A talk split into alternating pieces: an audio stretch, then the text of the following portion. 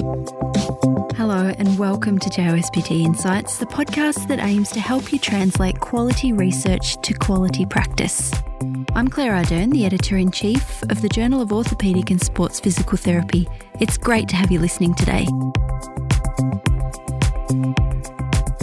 Today on JOSPT Insights, we are bringing you another Case Reports episode from our sister journal, JOSPT Cases. We're sitting down once again with Dr. Lynn McKinnis. Dr. Lynn McKinnis is one of the editors of JOSPT Cases, and she is known for her work in diagnostic imaging as it relates to physical therapy. In 1997, she authored The Fundamentals of Orthopedic Radiology, the first radiology textbook written for and by PTs, one which is used in the majority of DPT curriculums in the US and which is currently in its fifth edition.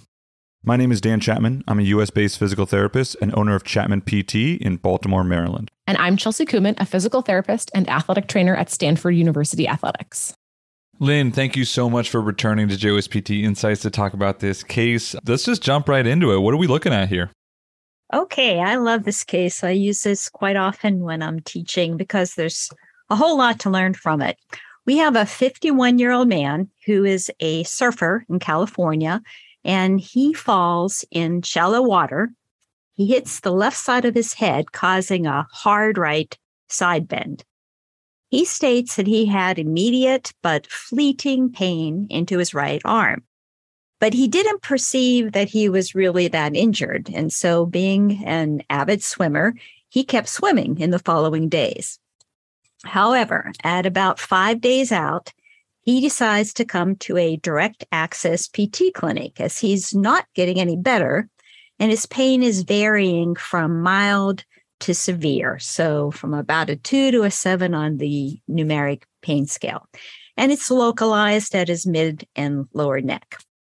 So, upon evaluation, his range of motion's pretty good, just mild deficits. And I just want to interject real quick in this moment because we're about to share some more important information. But before we do, if you want to think about what you would do in this scenario, and really what you would do in this scenario if this was just your everyday and not a specific case that was be that was being used as an educational tool, take some time now, hit the pause button, think about what you would do with all the information presented to you at this point, and when you're ready, go ahead and let's move on forward.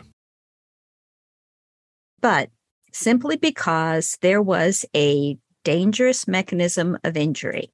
In alignment with those Canadian cervical spine rules, the physical therapist decides to order radiographs.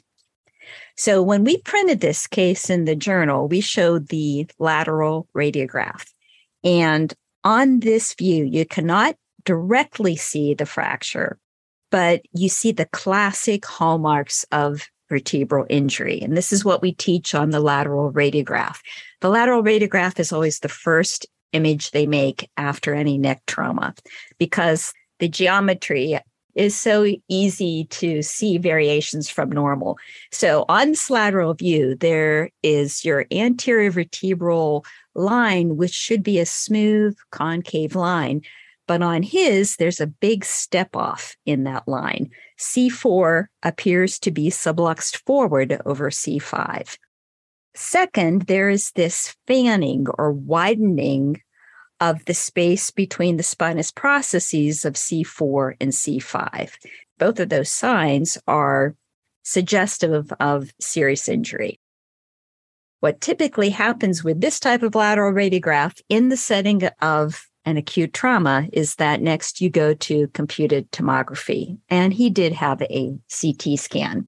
He had a right pedicle and lamina fracture. And this type of fracture is called a mass fracture, a free floating mass fracture, because it's broken off the pillar of the superior and inferior facet away from the body of the vertebra. So it's a highly unstable fracture. Also, because that fracture line went right through the transverse foramen, you worry about the vertebral artery. Because of that, he was also referred for a magnetic resonance angiogram, and that confirmed that he did indeed have a right vertebral artery dissection at C4 this is just just so fascinating because it's such a serious injury and this guy had gone back to swimming had been swimming for 5 days before he shows up at therapy what happened to him is he goes to surgery and he had a, an urgent two level discectomy and fusion from C3 to C5. He did really well. They did a follow up at four months and he had no pain, no neurovascular symptoms, and he had returned to surfing and swimming without any complications. So, this is certainly a very strange case and, and, strange for so many reasons. First of all, that he could do that much activity with an unstable fracture. So it's it's fun to talk about like why could he do that? For one thing, he had a high pain tolerance. This was a Navy man, and that's part of the culture, perhaps. If you're military, you suck it up. It could have been that his muscles were so strong or in spasm that they had there was this inherent stabilization. He could have been self medicating and, and covering up the pain. Lynn, so before we get more into the clinical side of this case, you mentioned magnetic resonance angiogram, and that's not something that I'm particularly very familiar with. Can you talk a little bit more about what that is and why it's useful? Oh, yes. This is a really neat imaging study. It used to be whenever you had any arterial or any vascular injury, the gold standard was conventional angiography, where you would be injected with a um, contrast, usually iodine based, and get some really nice images, but it was invasive and you had the iodine in you. But MRI angiography doesn't use that type of contrast. MRA is really it's a, a general term describing this very diverse group of MRI pulse sequences, and they're used to generate a signal from flowing blood because you know on conventional MRI, flowing blood has no signal, it appears black. So, this is playing around again with pulse sequences to make flowing blood appear white. So, it's usually a T1 sequence. And again, they manipulate the pulse sequences so anything that's flowing is enhanced. So, they can actually see that this vertebral artery had nothing flowing in it. So when we printed in this case, we printed in an axial cross section of the neck. When you see an MRI cross section of the neck, you usually see four dots. Two white dots, remember we're looking at cross section, are the carotid arteries. The other two white dots are the vertebral arteries. And so on his fractured side, again, that dot was missing. There was nothing flowing there. Like any arterial dissection, what happens is you tear that inner lining. Remember, there's three layers on the wall of an artery. So with a dissection, you tear the inner lining, and this results in the blood entering the wall of the artery. And as it accumulates there, it actually occludes the lumen, or they, they say it's, they call it stenosis, which seems odd to us because we're used to thinking of stenosis as a degenerative chronic thing. But in this case, a, a vertebral artery dissection will result in occlusion or stenosis of the of the lumen. So that's why you don't see the blood flowing. It's not because it's it's cut in half from the fracture. It's because the blood has entered the arterial wall. They usually have a very good prognosis without neurological deficit and they they heal on their own.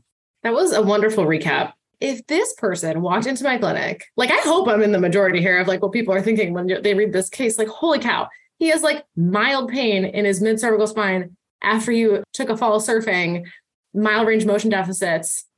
I need to be reminded that my the first thing is to think about those Canadian C spine rules. That's one of the reasons that I love this case and use it to teach students because it makes you aware that these guidelines were developed, you know, in large cohorts, and we should follow them because they're based on rigorous, good research. And so the Canadian cervical spine rule is basically three questions. But the first one starts off with, and again, these apply to patients who have had a trauma, not your chronic neck pain that wakes up with a radiculopathy. These are patients who have sustained some trauma to their head or neck. And trauma could be anything, you know, um, a whiplash on a roller coaster, a fall, a motor vehicle accident. So something that had a precipitating force applied. The, the first question is Are there any high risk factors which mandate that you immobilize and, and radiograph? And the high risk factors are that you're older than 65 or you had a dangerous mechanism of injury or numbness or tingling in the extremities. And so this patient was 51, but he had a, he didn't have any radicular symptoms, but he had the dangerous mechanism of injury. So that immediately is a yes answer for immobilizing the spine and getting a radiograph. Just to, to make it a bit clearer, because sometimes dangerous mechanism can be a little bit subjective, the Canadian C spine rules do, do actually kind of clarify what that means. Can you go over that for our listeners? Fall from higher than three feet or fall on the steps or any axial load to the head, like in diving, any motor vehicle accident or high speed motor accident where someone was ejected or crashed. A bicycle collision is also considered a, a vehicle accident. And the other point was after um, that question, were there any high risk factors? Are there any low risk factors which allow you to do range of motion? And the low risk factors would be that it was a relatively simple trauma, which is subjective. Uh, the patient's ambulating. The third question is Are you able to actively rotate the neck 45 degrees left and right? And if they can't, you get x rays. If they can, then you take the collar off and don't worry about them. So this fella, again, he's walking around and he's rotating 45 degrees. But thank goodness this physical therapist applied the rules as she should, which was way back at question number one Was there a dangerous mechanism of injury? Think how many of us would not have caught this, especially someone who's fit and active and had been swimming. oh, right. Right. When in doubt. Yeah, I do. Uh, I do like this case for a number of reasons, and, and one of them is because it is not your typical case that's used for an example where there's a clear dangerous mechanism and there's there's there's very clear midline pain and large deficits. I mean, we have mild mild range of motion deficits. We have mild pain. We have someone who is swimming for a couple days, and there are conf- distractors in this case that, that that make it really important to remember that these C-spine rules are here for us for a reason. And so that if we have any question, if we're not sure, if there's that little voice of doubt in your head, well, just just pull them out. They're there for a reason. Right. And if you look at the American College of Radiography's appropriateness criteria, they always start off with that first variant of mentioning Canadian C spine rules or Nexus, because Nexus research looked at similar cohorts of cervical spine trauma coming into emergency departments. And theirs was set of criteria to remember, but basically you had to fulfill all five criteria to forego imaging. And again, he just hits one of these criteria, but the five criteria for Nexus, and that's the National Emergency X ray Utilization Study, they have to have normal alertness. They are not intoxicated. They have no midline tenderness, no distracting injuries, and no focal neurologic deficits.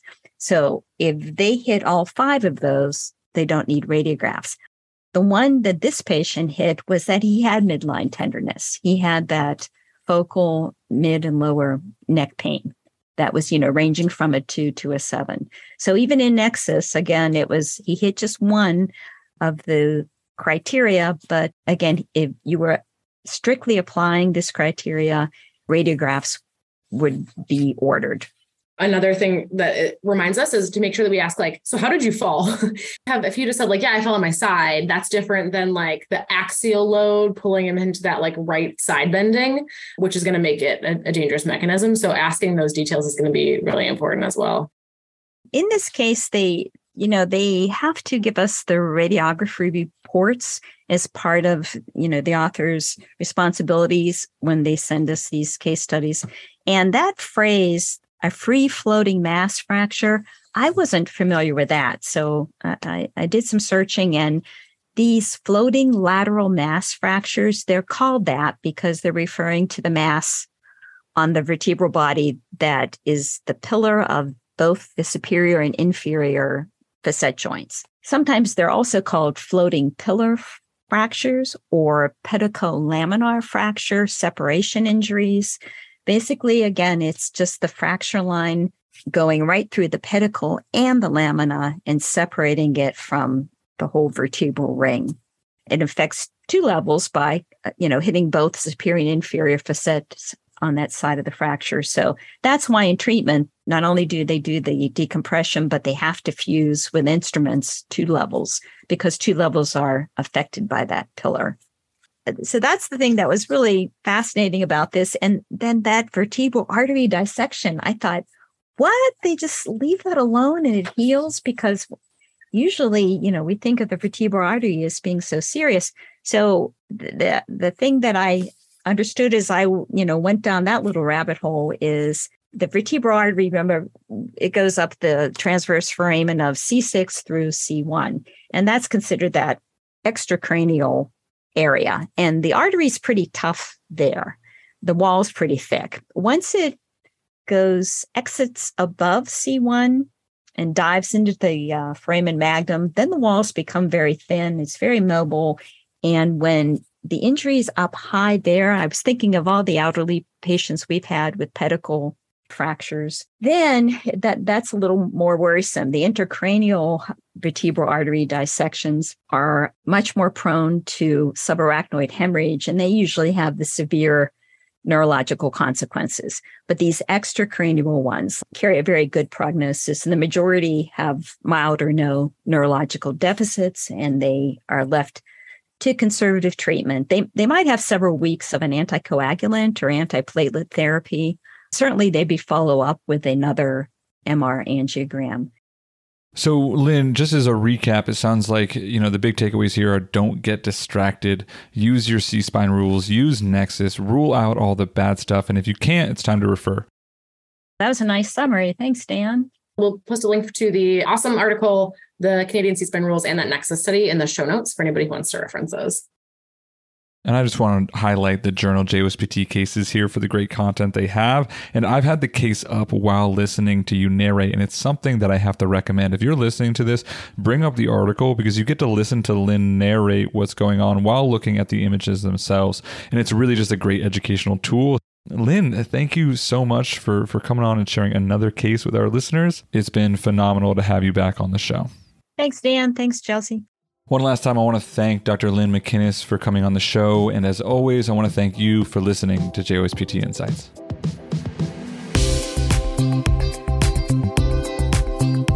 Thanks for listening to this episode of JOSPT Insights.